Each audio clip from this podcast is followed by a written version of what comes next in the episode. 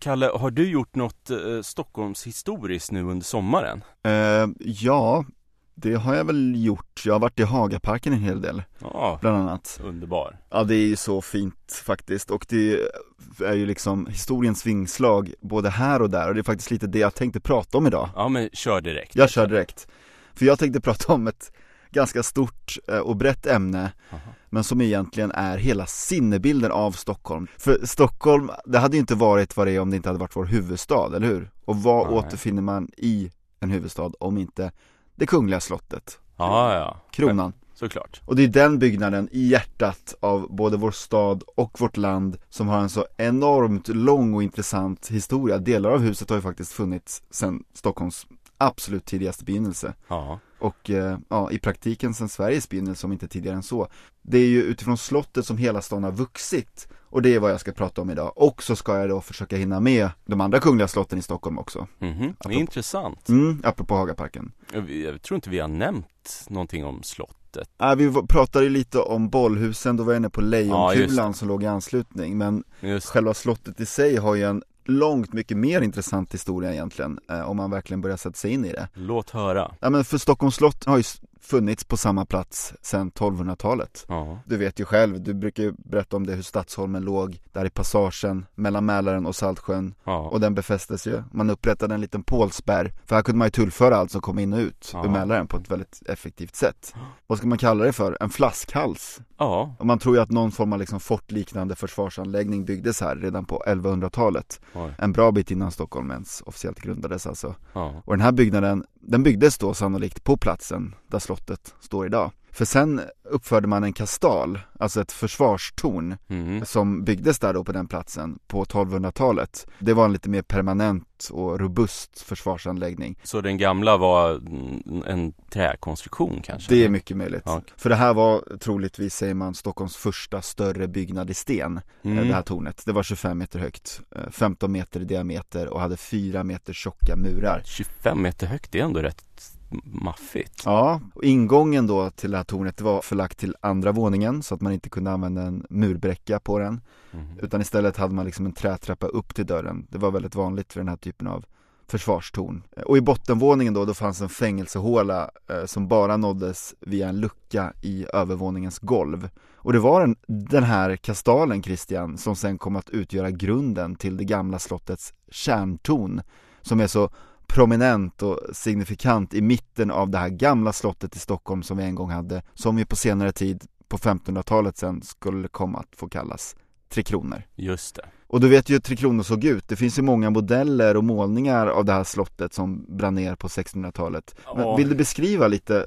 Det var ju nästan som det här, ett generiskt torn och tinnar slott. Ja. Murar i, i flera lager och massa små byggnader och Det är ju också det här tornet i mitten som verkligen eh, sticker ut. Ja. Det runda tornet i en annars ganska sk- kringelikrokig och snirklig eh, anrättning. Ett runt torn i mitten, som då är det här kärntornet, som var liksom embryot till hela Tre Kronor. För slottet växte liksom ut ifrån det här tornet. just det. Hela platsen kring tornet utvecklades under den senare hälften av 1200-talet då till ett lite mer klassiskt medeltidsslott med ringmur och borggård och fler byggnader då. Ja. Och när Gustav Vasa sen 1521 bröt Kalmarunionen och gjorde Sverige självständigt, då blev Tre Kronor landets förnämsta kungaresidens och man utvecklade borgens försvarsfunktioner ytterligare Mm. och en större renovering gjordes. Och så började man också byggandet av en ny yttre försvarsmur och en ny större vallgrav. På den tiden så, det var ju liksom en organisk framväxt. Verkligen. Det här ga- gamla Tre Kronor. Många lager och skal av olika historiska händelser liksom. För sen kom ju Johan den tredje, Gustav Vasas son då, att eh, bygga en ny kungsvåning. Han gjorde också diverse renoveringar och en ny rikssal i en länga i väster och så uppförde han en ny slottskyrka i de östra delarna. Och i det här nordvästra tornet eh, som man kan se på många modeller, där lät han eh, inreda en audienssal eh, med koppargolv, den kallades Fyrkanten. Jaha. Dessutom lät han höja det här kärntornet med två våningar som nu blev hela 50 meter högt när det var som högst. Oj, ja det är stort alltså. Och själva namnet Tre Kronor då, det fick slottet 1588 då de tre förgyllda kronorna då placerades på en spira på toppen av det här kärntornet. Lite som stadshuset kan man tänka sig. Ja. Måste varit vackert. Verkligen. Under ledning av eh, slottsarkitekten Nicodemus Tessin den yngre påbörjades så eh, 1692 en ombyggnad av Tre Kronor under eh, Karl XI då. Det var slottets norra länga mot Norrbro som fick sitt nuvarande utseende i den här strama romerska liksom barockstilen. Det fanns en tydlig inspirationskälla, palatset Palazzo Farnese i Rom. Om man googlar på det så finns, ser man tydliga likheter. Det ser ut som norra längan i miniatyr ungefär. Aha. Men det är alltså som sagt den norra sidan som finns kvar än idag. Eh, så Tre Kronor genomgick ju otroligt många förändringar och hade en ganska spretig look här på 1600-talet.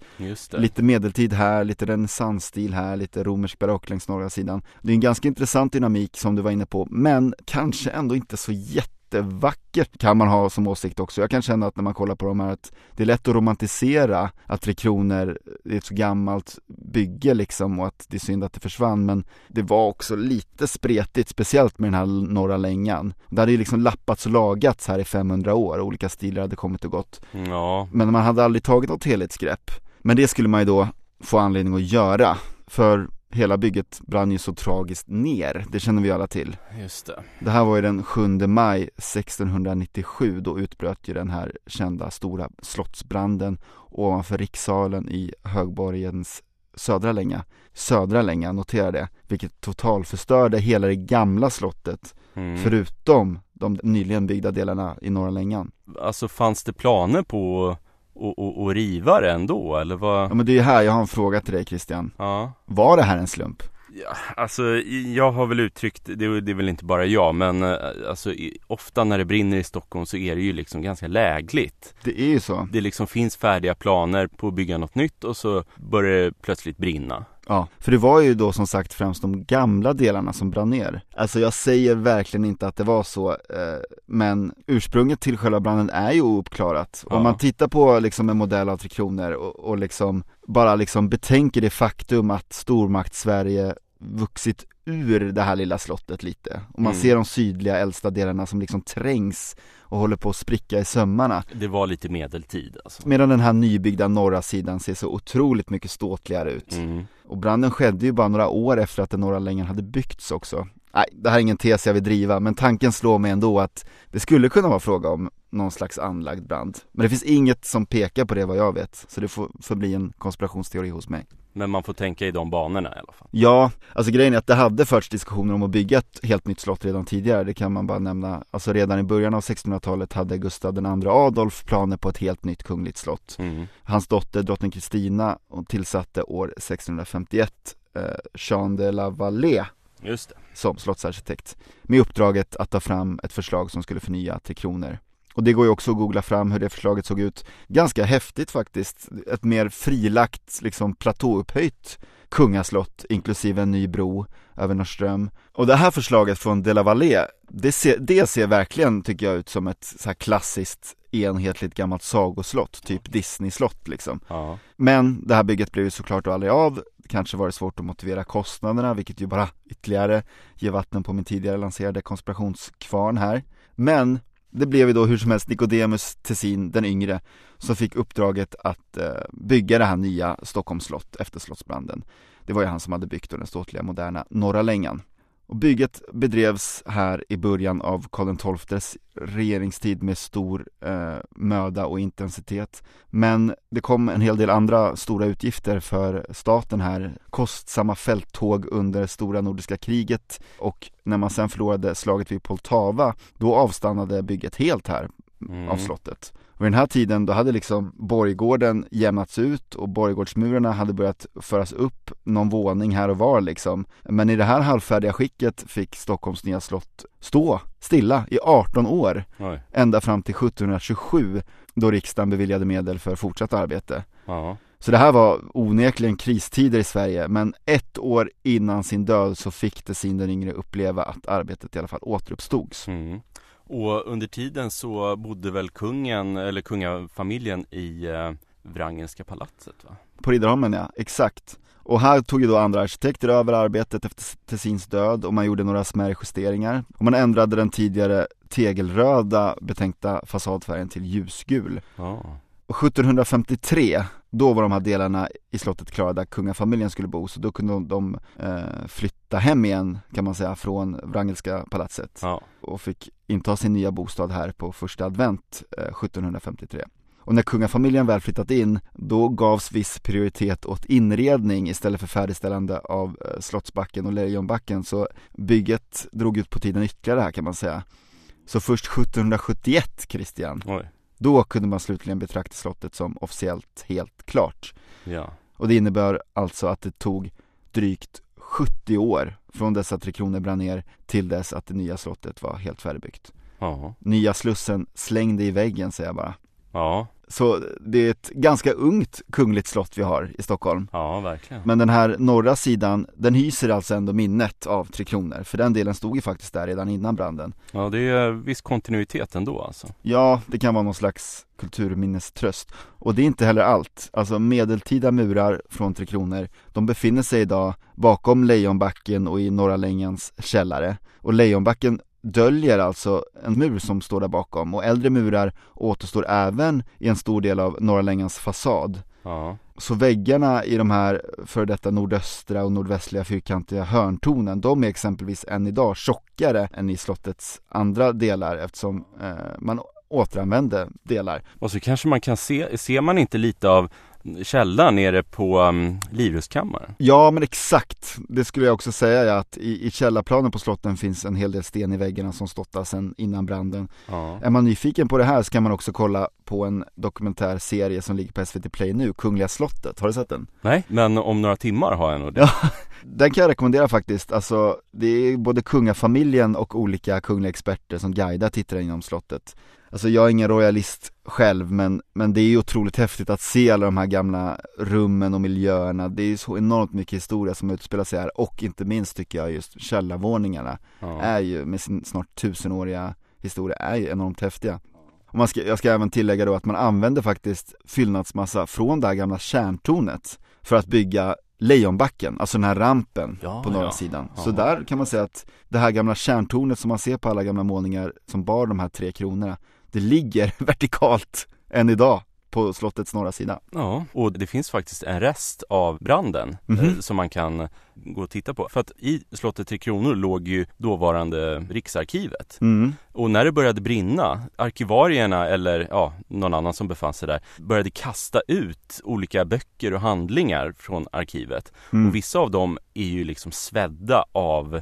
elden. Mm. De eh, finns ju kvar i Riksarkivet i Marieberg. Wow, Så där kan man se svedda handlingar. otroligt. Ja. Men det nya slottet då, betydligt enhetligare, ståtligare på många sätt kan man väl påstå. Och det som är häftigt tycker jag att det är liksom vackert från alla håll, hur du än betraktar det. Varje sida av slottet bär också dessutom på ett tydligt budskap. Visste du det? Nej. Det hade jag ingen aning om heller. Men den västra sidan ska tydligen representera den manliga konungen. Jaha. Där pryds fasaden av olika medaljonger som föreställer olika regenter och sådär. Sen har du den norra sidan, eh, den representerar makten. Den är ganska stramt hållen, skulle kunna liksom ge med sitt läge och sitt perspektiv mot norr spegla, utstråla den här kungliga makten. Mm. Sen på östra sidan, östra fasaden, den representerar det kvinnliga, eller drottningen. Mhm. Dels den här parken, Ja. Logården, och- som liksom på något sätt då ska liksom spela an på vad man ansåg var liksom kvinnliga värderingar eller intressen. Även olika skulpturer som representerar musik och religion och poesi. Och sen har den södra fasaden som ska representera nationen. Mhm. Fasadens mittparti är formgiven som en triumfbåge med en mittportal och längs fasaden finns även en mängd nischer eh, som innehåller skulpturer av kända svenskar, bland annat Erik Dahlberg och Carl von Linné. Och idag då, slottet står ju där än idag och är ju just i detta nu föremål för en omfattande fasadrenovering. Ja, just det. Det är ju nästan hälften av byggnadens fasad som består av sandsten från Gotland som har börjat vittra.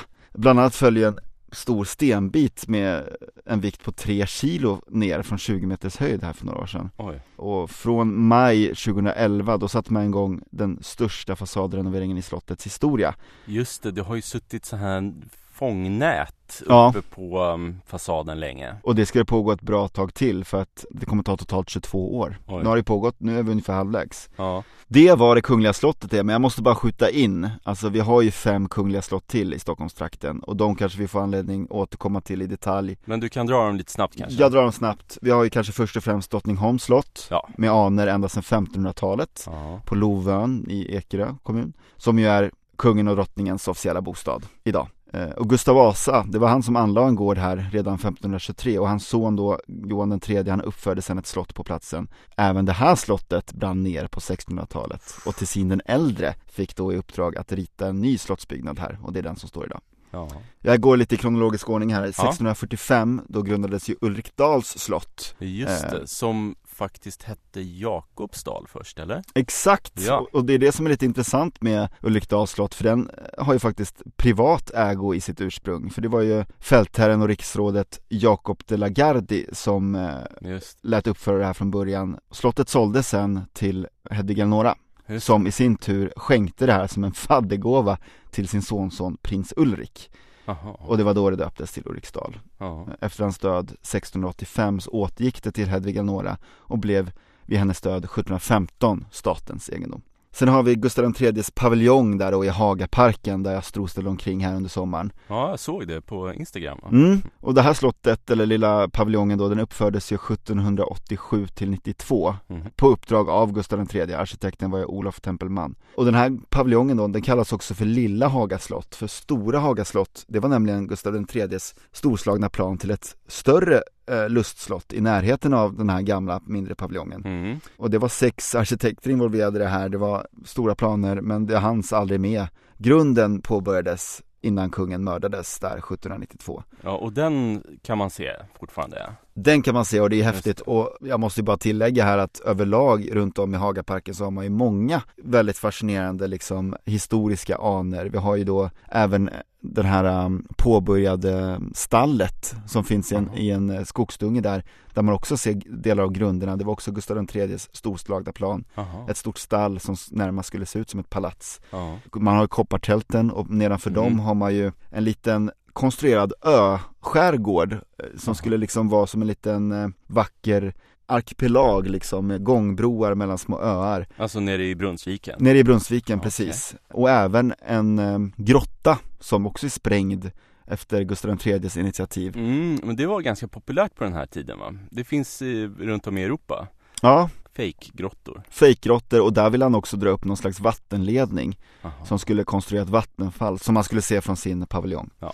Och i Hagaparken har vi också Haga slott uppfört 1802 till 1805 och det kallades ju ä- även tidigare drottningens paviljong vilket det för övrigt finns två till av dels in till Drottningsholms slott och dels in till Rosendals slott.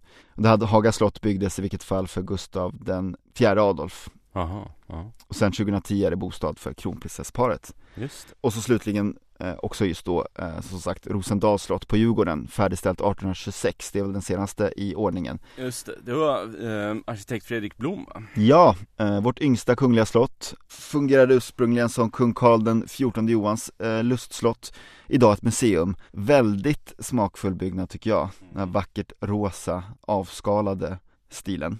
Det är inte så ofta man tänker på det, men det är ju en enorm kulturskatt som finns mitt ibland oss i Stockholm och till rätt stor del också tillgänglig för allmänheten. Ja, Så nästa gång man passerar någon av de här byggnaderna då får man betänka den här enorma historien som ryms innanför de här väggarna och i vissa fall då så långt tillbaka som till medeltiden. ja det är otroligt Det är otroligt. Ja men det är vad jag har gjort i sommar. Ja, det låter helt underbart Kalle Ja, Tack och vi kan ju nämna att ni lyssnar ju till podden Ekensnack som ju drivs av dig Christian Gradholt. Du driver ju Instagramkontot at Stockholms historia. Och så drivs den av dig, Kalle Kadhammar Och du eh, har Instagramkontot i en förvandlad stad Och alla platser vi berör under det här avsnittet och tidigare avsnitt återfinns utmarkerade på en Google Maps-karta och länken till den finns i beskrivningen till det här avsnittet. Och så kan ni nå oss på eh, ekensnack snabel-a gmail.com Du då Christian, vad har du gjort i sommar? Jag har ju eh, promenerat och cyklat mycket Mm. runt i Stockholm. Mm. Och jag tar ju gärna omvägar längs mindre gator. Och eh, som de flesta så observerar jag ju storrökt när jag går längs gator som jag aldrig har sett förut. Ja, Ibland känns det nästan som man är utomlands. ja, Men jag ska prata om något väldigt svenskt som Mhm. jag har tittat extra noga efter just nu i sommar. mm. Så svenskt att företeelsen till och med har ett namn som antyder detta, nämligen Swedish Grace. Underbart Ja, på svenska så motsvaras det här begreppet av eh, svensk 20-talsklassicism mm. eller nyklassicism. Och det är ju som bekant en stil inom arkitektur, skulptur, Mm. möbeldesign, annat. P.O. Hallmans fina bostadsområden ofta va? Precis. Men eh, det här begreppet då, det myntas av eh, den engelska journalisten och arkitekturkritiken Philip Morton Shand år 1930. Okej Här kanske man hickar till lite, Mhm. för vad är det som händer 1930? Stockholmsutställningen eller? Precis, Mm. vi har ju pratat om den i Mm. eh, avsnitt 6 i förra Mm. säsongen. Och vad händer där? Funkisen slår igenom. Ja, Bort med det gamla, Ja. in med det moderna. ja, Efter 1930, då var ju alltså Swedish Grace-stilen daterad. ja Men det kanske också är när en stil väl går i graven, det är ofta då man kan sätta fingret på vad som var definierande för den Precis, så om du skapade någonting i Swedish Grace-stil, säg 1925, mm. då hade du ingen aning om att du skapade något i Swedish Grace-stil. Nej, Folk på medeltiden uppfattade ju inte alls att de levde mellan antiken och renässansen. nej Lika lite som folk under antiken uppfattade att de levde under antiken. Och vad är definierande för idag? Det vet vi först om tio år Ja, men um, Philip Morton Shand, han besökte i alla fall Stockholmsutställningen 1930. mm. Och det han syftade på med sitt begrepp eh, Swedish Grace, det var vad han hade sett på um, Göteborgsutställningen 1923 och Mm. konstindustriutställningen i Paris 1925. Mm. Och det var liksom svensk design och Mm. de svenska paviljongerna som han imponerades väldigt storligen av. Mm. Och den här svenska känslan för stil. Mm. Det är det Grace syftar på. Det finns ju flera översättningar till Grace. Mm. Bland annat just elegans, finess, förfining. Mm. Därtill är ju Grace även ett verb som Mm. betyder att smycka eller pryda. Mm. Men eh, vad är Swedish Grace för något? Det är väl en slags mellanfas, en slags eh, brygga mellan klassicism och funktionalism nästan. En mer avskalad klassicism, kan man säga så eller? Ja, jag tycker väl det är rätt träffande. För att om man jämför med stilen som föregick Swedish Grace, alltså nationalromantiken, Mm. som vi har pratat om senast i förra avsnittet faktiskt, Mm. när vi pratade om stadion. Så eh, Swedish Grace ser liksom lite ut som ett halvt steg på vägen mot funkisen. Mm. Det är liksom rätare vinklar, ljusare färger, Mm. dekorativa detaljer och ofta stora rena ytor. Precis, och så socklarna sänks lite. För Ja. sekelskiftet innebär ju ofta en liksom våningshög sockel. Och funktionalismen har ingen sockel oftast, men här brukar man ha en liten sockel. Just det. Och man brukar kalla den för en svensk art deco, eller art deco Mm. som, som det heter. Men eh, kan du nämna några Swedish Grace-byggnader? Ja, alltså den mest landmärkesvärdiga är väl stadsbiblioteket. Absolut. Eh, Men sen bor jag faktiskt själv just nu i Atlasområdet i vad som väl kan kallas för Swedish Grace. Ja, och även Konserthuset Mm. Ivar Tengbo. Mm. Och även Tändstickspalatset på Västra Mhm. Trädgårdsgatan vid Mm. Kungsträdgården brukar man ta upp. Sen kan man ju även i sammanhanget nämna fartyget MS Kungsholm, Mm. byggd 1928, som faktiskt är mest berömd, får man säga, för sin inredning. Mm, okej. Och det är väl även det kanske mest internationellt kända exemplet på Swedish Grace. Handelshögskolan, Mm. även den av Ivar Tengbom då. Och så har jag en personlig favorit, Borgarskolan vid Jarlaplan. Ja, okej. Och det är väl eh, Viktor Rydbergs gymnasium och eh, ballettakademi här nu. Right. Och eh, Sportpalatset uppe vid Sankt Eriksgatan. Ja, Det är ju maffigt. mm, det är maffigt. Och sen finns det väl många stora områden på Söder egentligen. Det byggdes mycket stenhus på 20-talet på Söder. Just precis, alltså alla de byggnader som jag har nämnt, det är ju på något sätt märkesbyggnader, Ja. alltså solitärer. Mm. Det finns ju, som du säger, hela områden som präglas av Swedish Grace. Mm. Blecktornsområdet, Ja, där har ju du bott. japp. Ja, Och alla helgonaområdet som påminner väldigt mycket om det. Exakt, uppe på Tjurberget där på Söder. Och så Röda bergen, Mm. Vasastan, som tidigare kallades för eh, Rörstrandshagen. fick jag reda på nu för bara ett tag sedan. Men gemensamt för de här områden, det är ju att de liksom är uppflugna på höjder. Ja. Berg som inte hade intagits av eh, den här stenstaden i sin eh, 1800-talstappning. Just det. Man kan nästan säga att de har blivit förskonade från Lindhagenplanens eh, rutnätsmönster. Ja, just det. Egentligen var ju rutnätsmönster en produkt av 1600-talet men eh, Lindhagenplanen var ju en ja, riktig modern stadsplan. Mm. Det här tänkte jag är bra att komma ihåg för redan mot slutet av 1800-talet då var Lindhagenplanens principer redan 30 år gamla Mm. och man började inse att nej, det går nog inte att realisera det här rutnätet fullt ut. Nej. Och det är väl egentligen inte heller önskvärt kanske. Nej. Och det är då som stadsplaneraren P.O. Hallman kommer in i bilden.